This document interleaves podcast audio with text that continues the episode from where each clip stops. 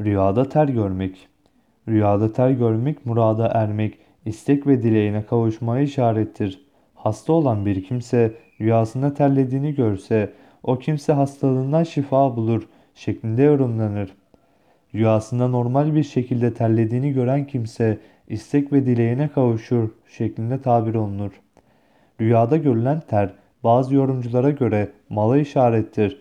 Bunun içindir ki rüyasında vücudundan ter aktığını gören kimse vücudundan akan ter miktarınca malından gider, malını kaybeder, zarar eder şeklinde tabir olunur. Bazen de rüyayı gören kimsenin gördüğü ter karşılaşacağı zorluklara ve zahmetlere işaret ile tabir olunur.